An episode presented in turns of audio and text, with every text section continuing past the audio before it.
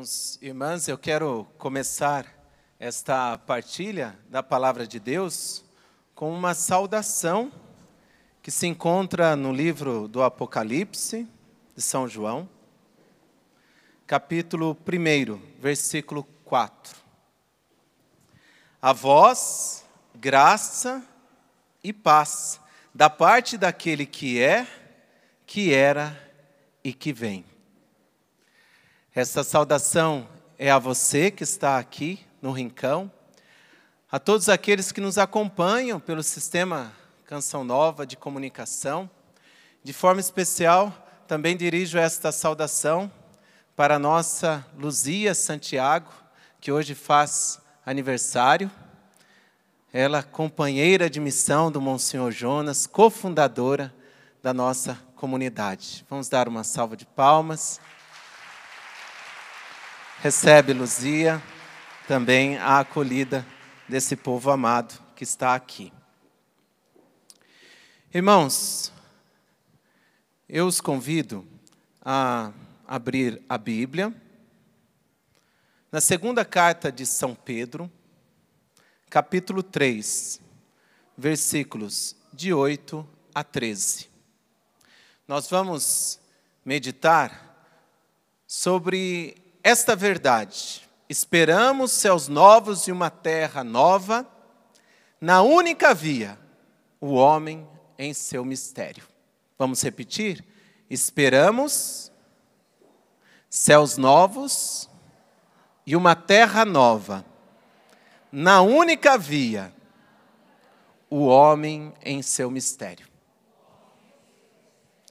E esse trecho das Sagradas Escrituras vai nos ajudar, porque no seu contexto está o autor bíblico, inspirado como instrumento do Espírito Santo, para conservar, para proteger os cristãos, a comunidade do primeiro século, de falsos mestres,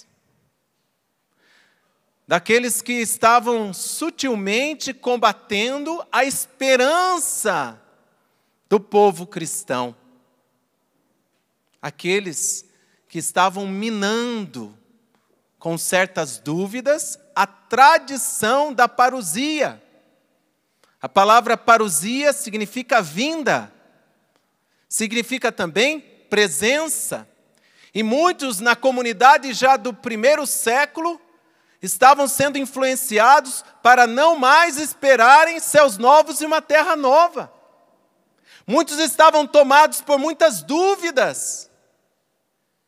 E o pior, muitos estavam se apegando ao mundo presente, por falta dessa esperança escatológica, dessa esperança numa plenitude que virá com a segunda vinda de Jesus, a vinda gloriosa. Então é este o contexto dessa passagem que vamos ouvir. Está no finalzinho da segunda carta de São Pedro. Segunda carta de São Pedro, capítulo três, versículos oito seguinte. Ora, uma coisa não podeis desconhecer, caríssimos. Para o Senhor, um dia é como mil anos, e mil anos como um dia. O Senhor não tarda a cumprir sua promessa, como alguns interpretam a demora. É o que Ele está usando de paciência para convosco, pois não deseja que ninguém se perca, ao contrário, quer que todos venham a converter-se. O dia do Senhor chegará como um ladrão, e então os céus acabarão com um estrondo espantoso. Os elementos, devorados pelas chamas, se dissolverão, e a terra será consumida com todas as obras que nela se encontrarem. Se é deste modo que tudo vai desintegrar-se, qual não deve ser o vosso empenho numa vida santa e piedosa, enquanto esperais com anseio a vinda do dia de Deus, Quando os céus em chama vão se derreter, e os elementos consumidos pelo fogo se fundirão. O que esperamos, de acordo com a sua promessa, são novos céus e uma nova terra, nos quais habitará a justiça. Vamos repetir juntos? O que esperamos, de acordo com a sua promessa, de acordo com a sua promessa, são novos céus, novos céus e uma nova terra, nos quais habitará a justiça. Interessante que esta carta, esta encíclica, segundo os estudiosos, não tem um endereço determinado, com muitas cartas das Sagradas Escrituras. Mas é uma encíclica que pode ser chamada de universal. É para todos. Era para aqueles judeus que se converteram. Era também para aqueles que estavam fora do ambiente da Palestina, principalmente. Estavam vivendo como uma dispersão, uma diáspora. É também para os pagãos que se converteram ao cristianismo. É uma encíclica universal, esta segunda carta de São Pedro, que é considerada também como o último escrito do Novo Testamento, escrito por volta do ano cem, onde já estavam várias gerações se passando, e a igreja passaria para o segundo século. E repito, o contexto dela é de cristãos perturbados por ensinamentos que contradiziam a esperança comunicada por Jesus Cristo. Contradizia o ensinamento de São Pedro, de São Paulo, de que o Senhor que veio voltará glorioso para julgar vivos e mortos. Então os falsos mestres que já estavam influenciando os cristãos diziam: não, ele não vai vir não, está demorando muito. E nem quando voltar não vai julgar não. Por isso que nós compreendemos essa insistência da palavra de Deus. Ora, uma coisa não podeis desconhecer, que muitos já estavam desconhecendo. Caríssimos, para o Senhor um dia é como mil anos, e mil anos como um dia. O jeito do Senhor lidar com o tempo é diferente do nosso jeito. Ele é Senhor do tempo. Por isso que na saudação inicial do Apocalipse, capítulo primeiro, versículo quatro, eu quis começar, porque é uma passagem também que demonstra esse senhorio de Deus sobre o tempo. Aquele que era passado, aquele que é presente e aquele que virá futuro. Jesus é o alfa, Jesus é o ômega, Jesus é o princípio, Jesus é É o fim. E já no primeiro século, na passagem, já existiam cristãos que não estavam mais acreditando nesta boa nova. Reza assim comigo: eu creio, Jesus, que tu és o alfa e o ômega, o princípio e o fim. Eu creio, Senhor, que Tu és aquele que era, que é e há de vir. Tu és o meu Senhor.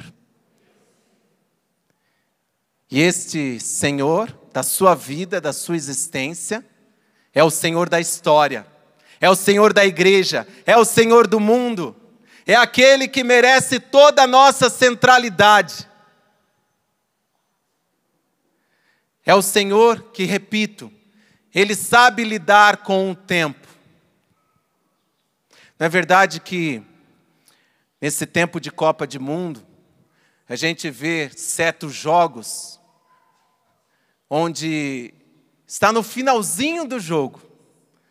Ambos os times têm o mesmo tempo, mas aquele time que está ganhando, ele quer que termine logo, não é verdade? Que termine logo, mas o tempo parece que não passa. Falta pouco para ele alcançar aquela vitória. No entanto, o time adversário, que tem o mesmo tempo, ele não quer que termine logo, mas o tempo voa para ele. Deus é desse time vitorioso. Claro que Ele quer estabelecer neste mundo um mundo novo. Claro que Ele quer o reino dos céus em plenitude. Claro que Ele quer estabelecer céus novos e uma terra nova, onde verdadeiramente habitará a justiça. E quando nós ouvimos céus novos e uma terra nova, é sempre importante nós compreendermos esta expressão, porque na Bíblia, para o Antigo Testamento, o mundo se dividia entre céu, terra e mar. Céu é a maior dignidade, por isso o ambiente próprio de Deus, ao ponto até de ser, em algumas passagens, como no Evangelho segundo São Mateus, sinônimo de Deus. Em São Mateus a gente não lê reino de Deus, a gente lê reino dos céus, é a maior dignidade. Terra é a habitação do ser humano, que foi também ferida e manchada por consequência do pecado original. Mar, na Bíblia, para o povo do Antigo Testamento, e que influenciou também a escrita e o simbolismo do livro do Apocalipse, o último livro, mar significa o mal. Por isso que no livro do Apocalipse, em céus novos e uma terra nova, não haverá mais o mar, o mal, porque o mar era muito desconhecido. Até hoje se explora as riquezas do mar. Mas para o povo do Antigo Testamento e os povos, eles temiam a presença de monstros no mar. Se desconhecia, então o mar representava um grande perigo. Então na Bíblia entrou esta imagem e esse simbolismo do mar como sinônimo de mal. O que nós esperamos? Repita comigo. O que esperamos? De acordo com a sua promessa, são novos céus e uma nova terra. Você vê que não cita o mar, né? Céus, a maior dignidade. Que Deus venha e reine plenamente.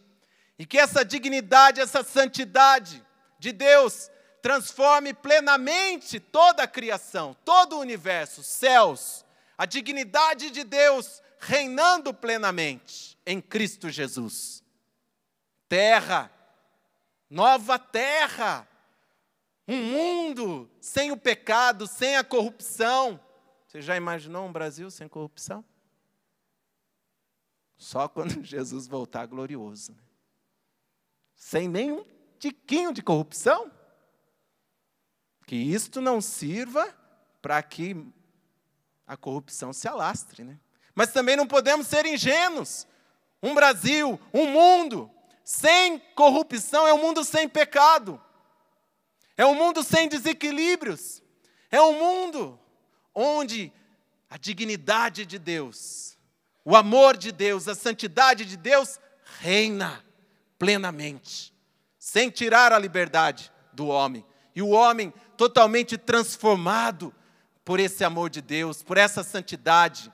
Tem um nome isto, ressurreição para a vida, para a vida eterna, para céus novos e uma terra nova, uma habitação onde vai reinar a justiça, o amor, a paz.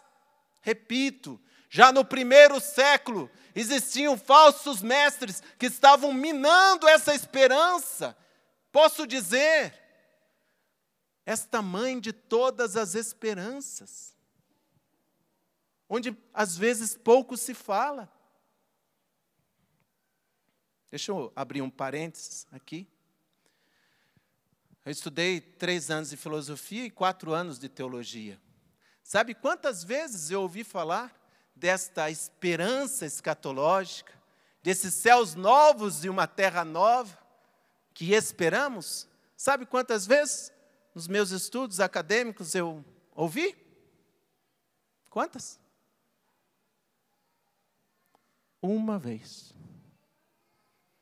E ainda fui eu que falei. Porque teve uma apresentação de trabalho em sala de aula, na teologia, e eu, tendo ouvido tantas vezes o profeta Monsenhor Jonas Abib,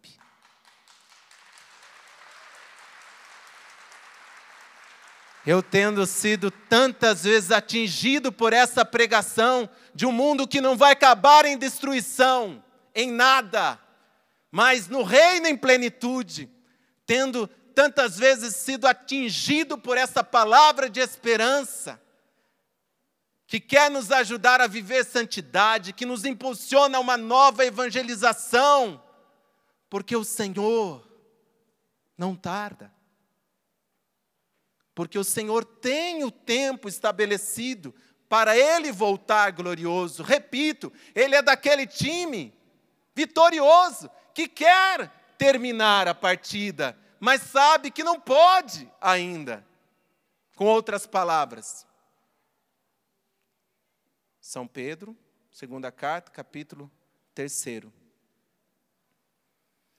versículo nove seguintes. O Senhor não tarda a cumprir sua promessa, como alguns interpretam e a demora, é que Ele está usando de paciência para convosco, pois não deseja que ninguém se perca, ao contrário, quer que todos venham a converter-se, porque o Senhor não termina logo essa partida, Ele não é vitorioso.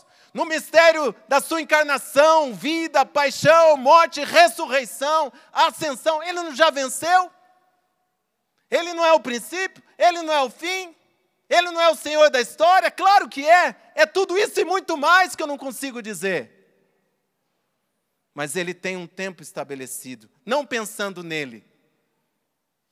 Porque enquanto céus novos e uma terra nova não chega, infelizmente, o Senhor é sempre o mais ofendido.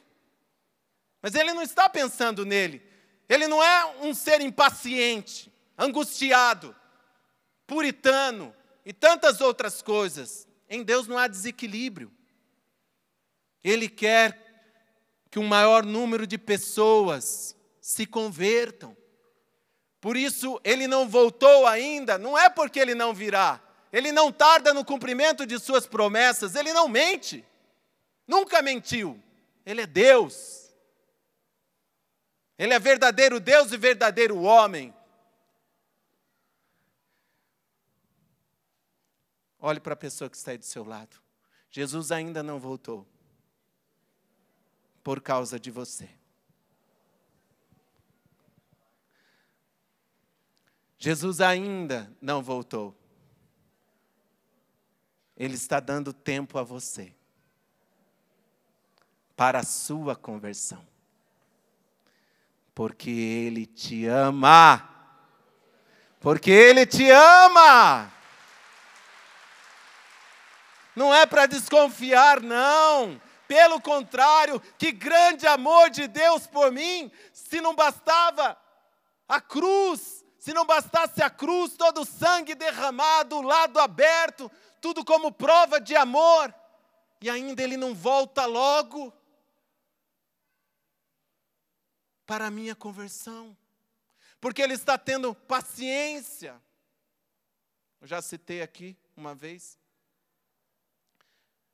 e quando você tiver a graça de ir a Portugal, em Fátima, queira visitar o Museu dos Pastorinhos. E lá no Museu dos Pastorinhos tem uma imagem que eu nunca encontrei em outro lugar.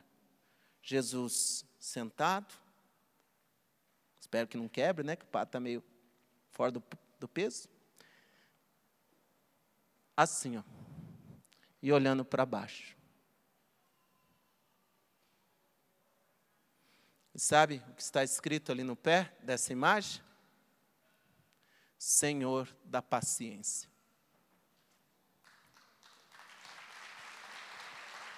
Ele é Senhor do tempo. Ele é vitorioso. Mas Ele é Senhor da paciência. Ele quer que um maior número de pessoas se convertam. Prova disso foi como Ele mesmo começou o seu ministério. Abre comigo no princípio do Evangelho segundo São Marcos, capítulo primeiro, versículos quatorze seguintes. Depois que João foi preso, Jesus veio para a Galileia, proclamando a boa nova de Deus. Completou-se o tempo, e o reino de Deus está próximo. Convertei-vos e crede na boa nova. Completou-se o tempo. Quando é que vai chegar o fim dos tempos? Já chegou com Cristo Jesus. Nós já estamos no fim dos tempos. Se você perguntar, mas padre, quando é que chegará o fim do fim? Não sei. Não sei. A igreja não sabe. Mas Jesus disse, completou-se o tempo. A boa nova está aí. O reino de Deus está próximo. Céus novos e uma terra nova está próximo. O juízo final está próximo. Mas também, esse próximo de Marcos, capítulo primeiro, quer dizer acessível. Não está lá. No alto, está aqui, está no nosso meio, como no princípio da animação, foi dito, onde dois ou mais estiverem reunidos em meu nome, eu estou no meio deles, por isso Ele está aqui, Ele é acessível, o amor de Deus é acessível para a sua vida e para a minha vida, completou-se o tempo, Ele veio estabelecer esse Kairos, constante, esse tempo da salvação. Então convertei-vos, não é um peso, não é uma angústia, não é um motivo de tristeza, pelo contrário, saber que esse Senhor da paciência está com os olhos fitos em mim, fitos na minha família, fitos na minha realidade, com paciência, esperando a nossa resposta. Se dependesse tudo do Senhor, Ele já tinha feito. Todos, todos éramos santos, inclusive quem está falando. Mas não depende só dele. Convertei-vos, dê a sua resposta. No tempo, é agora o tempo da salvação. Não é quando o Senhor voltar, não será. Quando Ele voltar, aí não teremos mais esse tempo, é agora. Ah, padre, mas eu acho que não chegou o tempo da conversão do meu filho, do meu marido, do meu neto. Vou continuar rezando. Olha o que Jesus disse. Completou-se o tempo, o reino de Deus está próximo. Não tem um Deus com um cronômetro, com um relógio, com uma hora marcada, com minutos marcados e com o poder de soltar um raio e a pessoa se converter. Raio não ajuda muito, né? Porque diz que Lutero levou um raio. E olha o que aconteceu, né? Nós não precisamos de mais Luteros. A igreja precisa, sim, de renovação, de santificação. Se quiser até usar a palavra de reforma. Mas a partir de corações que se voltam para o Senhor, para a palavra do Senhor, para o olhar que o Senhor tem à humanidade. O Senhor do tempo, o Senhor da paciência, é o Senhor que olha com compaixão, que espera a minha e a sua resposta diária. Ah, padre, então, não adianta eu, eu orar pelas pessoas da minha família? Claro! Oração é, é amor feito intercessão. Oração é prova de que você ama esta pessoa. E ninguém se converte se não for pela força do amor. Amor de Deus e amor das pessoas. Ore, mas ore com esperança. Ore com certeza que o seu amor não é inútil. Você não pode estabelecer uma hora para a pessoa se converter. Ou começar a se converter. Mas você pode estabelecer para a sua vida muitas horas para orar por ela. Muitos momentos, inclusive este. Estar na Canção Nova, não só para alimentar-se, mas para interceder por aqueles que são chamados à mesma esperança. Repitamos juntos: esperamos céus novos e uma terra nova. Ou seja, o nosso lado, o nosso time, é o time dele. Nós somos do time dele. Nós somos do lado dele. Do outro lado, o técnico, o comandante, sei lá como você queira dizer, é outro. É aquele que está bem ansioso porque ele sabe que tem pouco tempo. Apocalipse de São João, capítulo doze, versículo doze. Por isso, alegra-te, ó céu, e todos os que nele habitais, mas ai da terra e do mar, porque o diabo desceu para o meio de vós, e está cheio de grande furor, pois sabe que lhe resta pouco tempo. Isso aqui é a prova que ele é daquele time que quer fazer de tudo, porque já vê que está perdendo. E com o mistério da encarnação, com a vida, paixão, morte e ressurreição, com a ascensão do Senhor, com a vinda do Espírito Santo, o diabo tem toda e plena certeza que já é um derrotado. Não é estranho quando a gente vê nos jogos da Copa do Mundo times desesperados e com violência para com outro time? Hum, não choca? Destoa, né? A violência, que às vezes os pressionados pelo tempo que está terminando, está fugindo, não conseguem marcar, começam a dar pancadaria. O diabo é assim. Sabendo que pouco tempo lhe resta, movido muito mais do que pela ansiedade, pelo ódio que ele tem para com Deus e o ser humano amado, o que ele sabe fazer é arruaça. O que ele quer fazer na minha e na sua vida é bagunça, é arruaça. E ele consegue, na medida em que vamos dando espaço de pecado para ele. Ele não tem poder de entrar em nós e nos levar ao pecado. Ah, se ele pudesse, ele faria isso com o Papa, com os bispos, e aí vinha. Por que que ele não faz? Porque ele não tem esse poder. Mas ele tem uma insistência constante. Ele conhece a minha e a sua fraqueza, as nossas fraquezas, e ele fica ali, água mole, pedra dura, tanto bate que a gente peca. E fura quem? Fura coração de Jesus, fura o corpo místico de Jesus, que é a igreja, fere a Cristo. E qual a resposta de Cristo? A misericórdia, a paciência, a insistência. Convertei-vos e crede na boa nova. Essa boa nova que nos demonstra que nós somos do time de Deus. Somos em Cristo muito mais que vencedores. Podemos nos converter. Há tempo para a nossa conversão. Quanto tempo, padre? Não sei. Jesus pode voltar hoje.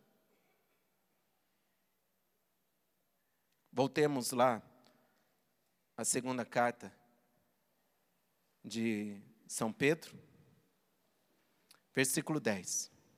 O dia do Senhor chegará como um ladrão. É que o padre acabou de falar. Pode ser hoje. E então os céus acabarão com um estrondo espantoso. Os elementos, devorados pelas chamas, se dissolverão, e a terra será consumida com todas as obras que nela se encontrarem. Será que a palavra de Deus quer botar medo em mim e em você? Quer que nos convertamos por medo? Não. A palavra de Deus diz que misteriosamente vai acontecer. Como? São símbolos. Mas o Senhor virá para julgar vivos e mortos. O Senhor virá para cumprir essa maravilhosa promessa chamada de céus novos e uma terra nova. O Senhor virá como o Senhor da história, não como derrotado. Derrotado é o maligno. Derrotado vai se tornando cada ser humano que é dócil ao maligno e não à palavra de Deus. Cada ser humano que o maligno quer utilizar de acordo com as ideias, as ideologias dele. Ideologias que vão contra a via única da igreja. Como eu dizia que nós iríamos meditar, esperamos céus novos e uma terra nova, na única via, dois pontos, o homem em seu mistério. Aí eu quero citar aqui um trecho da primeira encíclica de São João Paulo segundo. São João Paulo segundo escreveu a encíclica Redemptor Hominis, o Redentor do homem. Quem? Jesus Cristo. E olha o que ele dá a conhecer nessa encíclica. Existe uma única via. É aquela experimentada de há séculos. E é ao mesmo tempo a via do futuro. A via não somente para os séculos passados, não somente para o século desse grande Papa que nos introduziu no novo milênio, São João Paulo segundo, mas também havia para os séculos futuros, para o nosso tempo, para o novo milênio. Qual é? A via do futuro. Cristo, Senhor, indicou este caminho, sobretudo, quando, como ensina o concílio, pela sua encarnação, Ele, o Filho de Deus, se uniu, de certo modo, a cada homem. Gaudium et Spes, número vinte e dois. Este homem, assim precisamente, em toda a verdade da sua vida, com a sua consciência, com a sua contínua inclinação para o pecado, e ao mesmo tempo, com sua contínua aspiração pela verdade, pelo bem, pelo belo, pela justiça e pelo amor, precisamente um tal homem tinha diante dos olhos o Concílio Vaticano segundo. Era este homem, inclinado para o bem, mas também para o mal. O Concílio Vaticano segundo, o vigésimo primeiro concílio, que nós estamos celebrando os seus cinquenta anos, jubileu, ele era e foi e continua a ser um concílio realista. O homem foi criado bom, imagem e semelhança de Deus unitrino. Mas depois do pecado, entrou tantas inclinações. Nós ficamos inclinados também para o mal. Mas não somente. Há em nós uma contínua aspiração pela verdade, pelo bem, pelo belo, pela justiça e pelo amor. Há em cada ser humano, mesmo que não tenha condições de dizer, mas cada ser humano espera céus novos e uma terra nova. O ser humano é capaz de Deus. A expressão latina é capax Dei. Mas o ser humano também é capaz da esperança. Capax spei. O ser humano foi criado assim, para esperar céus novos e uma terra nova, para viver movido pela esperança, não só de dias melhores, também, não só do hexa, mas de um mundo, de uma vitória, de uma taça, que ninguém vai tirar, que já foi alcançada por Cristo Jesus. E de que é feita essa taça? De corações que livremente, no tempo, agora, tempo de Cristo, tempo da igreja, se decidem pelo Senhor. Mas não só. Essa taça, essa vitória, é feito dessa esperança que colocamos totalmente no Senhor. É Deus que quer os corações, e o nosso coração que foi feito para Deus. É Deus em nós, e nós em Deus. Assim que o Senhor quer que vivamos a nossa vitória, que já é certa, é real, não é virtual, não é imaginativa, é real. Mas a via única, a via única, presta atenção, prossegue esse escrito de São João Paulo segundo. É este homem, assim que é a via da igreja. Vocacionado à santidade, mas perturbado, tentado. E muitas vezes angustiado. Não é verdade, gente? Que ora a gente se vê como São Paulo, com um espinho na carne. Abra lá comigo essa passagem tão realista, belíssima. Segunda Coríntios, capítulo doze. Fraqueza e força, aqui na Bíblia da C N B B, é o título dela. E para que a grandeza das revelações não me enchesse de orgulho, foi-me dado um espinho na carne, um anjo de Satanás, para me esbofetear, a fim de que eu não me torne orgulhoso. A esse respeito, roguei três vezes ao Senhor que ficasse longe de mim esse espinho na carne. Mas o Senhor disse-me, vamos dizer o que o Senhor disse a São Paulo? Basta-te. Basta-te, pode ser mais forte, basta-te a minha graça, pois é na fraqueza que a força se realiza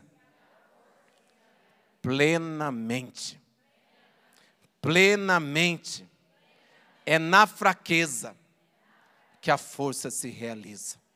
Que força é essa? A força da graça, não é verdade? Que horas a gente inveja até os outros. Ah, se eu não tivesse esse problema, e tivesse aquele pro- probleminha que a pessoa tem, eu seria feliz. Se a minha família fosse como aquela família, eu sei que tem problemas aquela família, mas nada comparável à minha família. E aquela dívida? E aquele problema de saúde, e aquele desafio na sexualidade, na afetividade. Ah, se eu não tivesse esse desafio, já seria um santo. Queria ser que nem aquela pessoa. Parece que não tem os problemas que eu tenho. Talvez não tenha mesmo. Mas ela, como um degradado filho de Eva, batizado, agraciado, mas portadora ainda, essa pessoa tem como eu e você a chamada concupiscência, aquilo que São João Paulo segundo dizia, o homem, seu mistério, que é atraído pelo mal, e todos nós temos uma fraqueza maior, está aí o que pode se tornar o seu espinho na carne. Integre isso. Não adianta brigar consigo mesmo, não adianta fazer de si mesmo o seu próprio inimigo. Não, o meu maior inimigo sou eu mesmo. Calma, cuidado com as neuras, cuidado com os desequilíbrios de se tornar um inimigo da via única da igreja, que é o homem, que é você, que sou eu, no nosso mistério. Não se combata. Não pise a sua alma, aceite essa fraqueza, aceite esse problema. Nosso Senhor aceita. Quem quiser me seguir, primeira coisa, renuncie-se a si mesmo. Tome a cruz e me siga. Se hoje o que você vive é o que compõe o peso da sua cruz, aceite, integre. Mas não deixe de seguir aquele que é a nossa vitória, aquele que é a nossa esperança, aquele que tem poder de transformar o seu mundo interior, tem poder de transformar os seus relacionamentos, tem poder de fazer com que você experimente como São Paulo experimentou.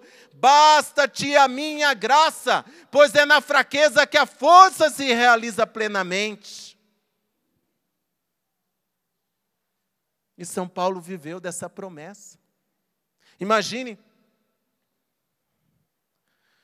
se no último jogo da Copa do Mundo, Brasil, claro que eu não ia deixar de pôr o Brasil, né, gente? Desculpa lá os outros times, as outras nações. Brasil e um outro time, outro time você pode escolher. E todos lá, lutando para vencer. De repente, a câmera foca o goleiro do Brasil. E o goleiro está assim, parado. Close no goleiro do Brasil. E a bola está em jogo. E os adversários vêm, que o goleiro está assim, estaticamente. E chega alguém, fulano, o que está acontecendo? Não, estou imaginando a festa da vitória.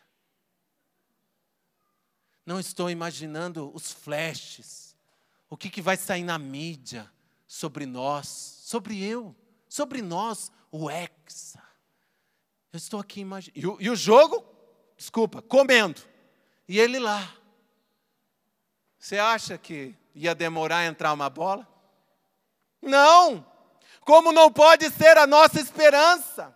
A nossa esperança em céus novos e uma terra nova não nos aliena da realidade, porque é nessa realidade que nós temos um adversário que sabe que pouco tempo lhe resta, tem os seus demônios, tem as suas ideologias. Ou você acha que a ideologia é a favor de aborto, a favor de casamentos de homossexuais, de experiências com células embrionárias? Ou você acha que ideologias de gênero, ideologias a favor de eutanásia, de criança, de adulto, isso tudo é do lado do time de Jesus? Pelo amor de Deus!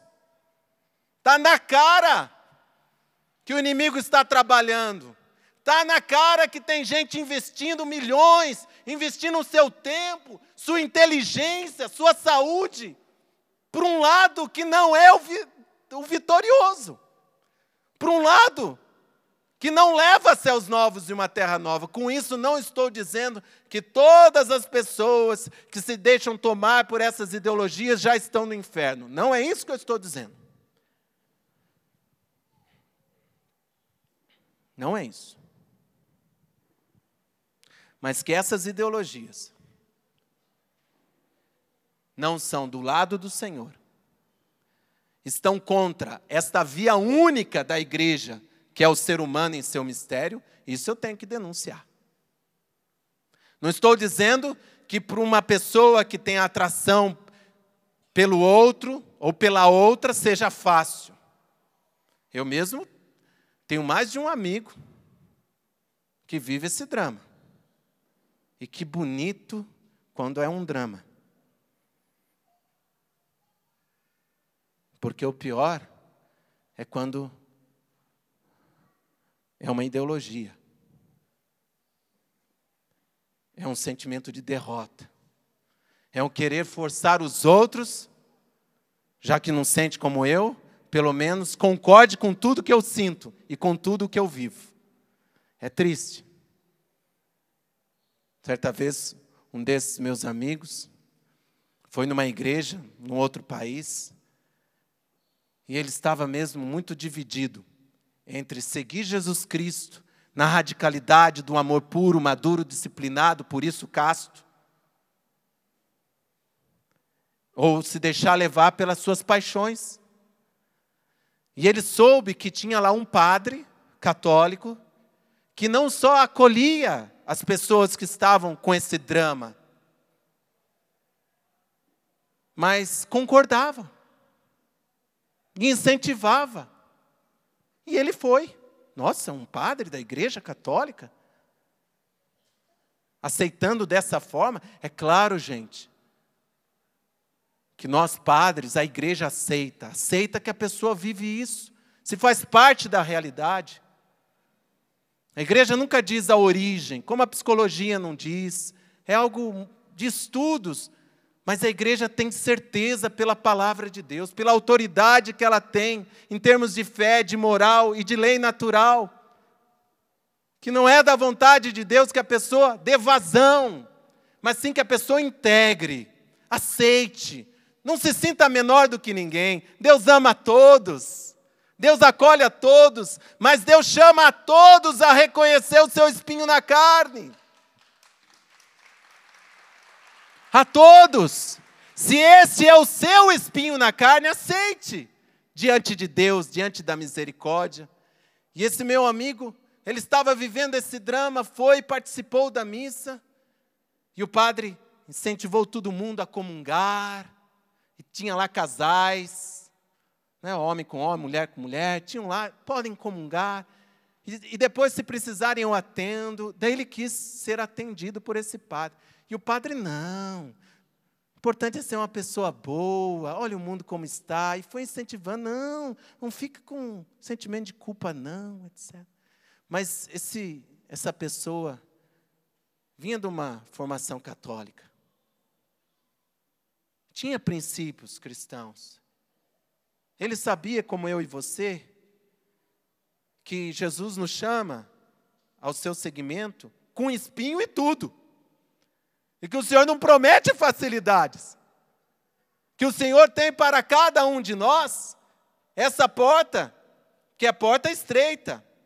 Abra comigo no Evangelho segundo São Mateus, capítulo sete.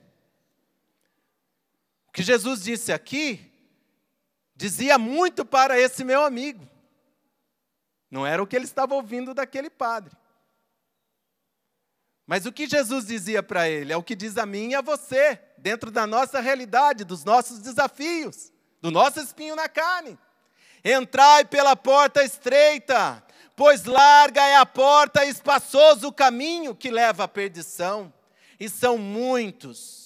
Desculpa ter que repetir. E são muitos os que entram pela porta larga, pelas ideologias.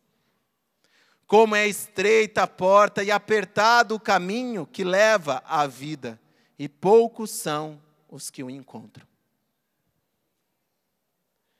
Se você, por graça e misericórdia, já encontrou-se com Jesus, tem buscado, e quer perseverar, até seus novos de uma terra nova, e ajudar muitos a perseverarem, ou a retomarem o caminho, não dá para ser como aquele, que nem vou citar de novo, que não só concordava, aplaudia e dizia, olha, não tem nada a ver, continua. Aquele meu amigo, foi uma proposta tão descarada ao Evangelho que ele sempre ouvia, que ele saiu daquela, daquele atendimento, melhor dizendo, disposto a viver totalmente diferente. E até hoje ele continua. A partir desse acontecimento, ele retomou a busca de santidade. Ele continua vivendo aquele drama. mas alimentando a sua esperança na Eucaristia, na oração, buscando cura interior, buscando se alimentar da palavra de Deus. Como eu tenho um outro amigo, que infelizmente encontrou um apoio para buscar santidade, para passar pela porta estreita numa outra igreja. Naquela comunidade ele não encontrou, encontrou infelizmente pessoas preconceituosas, que não o ajudavam. Mas ele encontrou em outras pessoas cristãs de outra igreja. Hoje é uma pessoa casada, tem filhos, continua lutando, continua lutando. Esse é o nosso time. Esse é o time que multiplica. Esse é o time que sabe que tem uma porta estreita a passar a cada dia. Mas pode ter certeza. Vem cá, os dois, para terminar. Durante essa vida, durante essa luta. Pode vir mais rápido. Essa porta estreita. Aqui. Essa porta estreita é tão estreita. Seguir Jesus na santidade, na radicalidade, até céus novos e uma terra nova. Seguir Jesus nos ajudando uns aos outros, principalmente pelo testemunho e a oração. É tão estreita a luta contra o pecado, que quando eu passar pela última vez, pode ficar firme aí. Quando eu passar pela última vez, sabe o que vai ficar? O espinho na carne. Ele não vai passar. Então levante-se. Levante seus braços. Na certeza que o Senhor é a sua esperança. Levante seus braços. Na certeza que o Senhor da paciência é o Senhor do tempo. É o Senhor da sua vida, da sua história, das suas lutas. É o Senhor que sabe que sem a ajuda do Espírito Santo, nós não chegaremos a céus novos e uma terra nova. Então peça com as suas palavras. Vem Espírito Santo. Vem Espírito Santo sobre a minha luta de cada dia. E se você está desanimado, meu irmão, minha irmã, peça essa graça ao Espírito Santo, me reanime. Me anime, Espírito Santo. Para céus novos e uma terra nova, para esse mundo glorioso que virá. Vem Espírito Santo de Deus, vem com o teu poder, vem com os teus dons. Eu não peço que o Senhor já tire o espinho da minha carne, mas eu imploro, Espírito Santo, ajuda-me a aceitar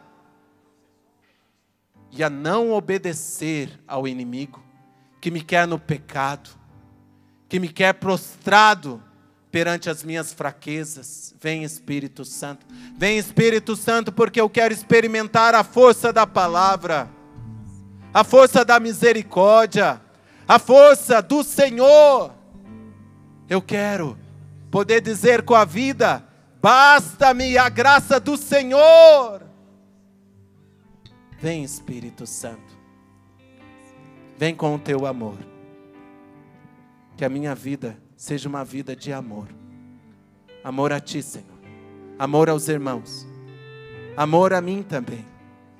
Amor, amor. Até o reino pleno de amor que eu espero com a igreja. Que eu espero com os santos, com a Virgem Maria. Eu espero com todos os que lutam. Eu espero, eu espero. Céus novos e uma terra nova. Eu espero, eu espero nessa via única da igreja, que é o ser humano em seu mistério. Sim, Senhor, eu me coloco diante de Ti, não como quem se conhece plenamente, mas como quem se reconhece um mistério, diante de um mistério muito mais profundo, que é o Teu amor por mim, o Teu amor por nós. Vem, Espírito Santo de amor. Vem sobre nós, Espírito. Vem nos santificar, nos preparar para a vinda do Senhor, para vivermos a graça de sentirmos o reino de Deus tão próximo a nós. Pega na mão do seu irmão que está do seu lado. Diante de tudo aquilo que o Padre nos convidou a meditar com as suas palavras, com a palavra de Deus, renovando a esperança em nós, o desejo de conversão a esse Senhor paciente que espera por amor. Cantemos essa canção. Que santidade de vida, que homens devemos ser, pois se tudo no céu e na terra o Senhor chamará.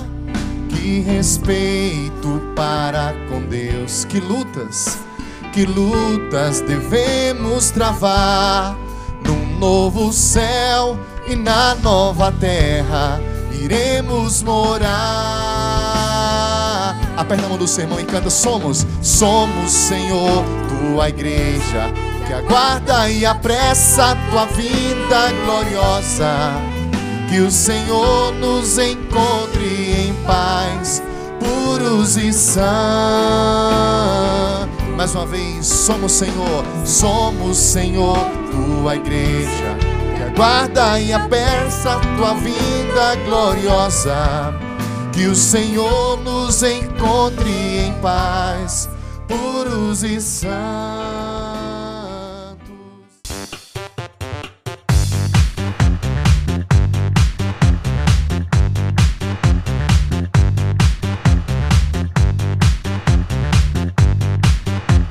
canção nova play ponto com. Assine já.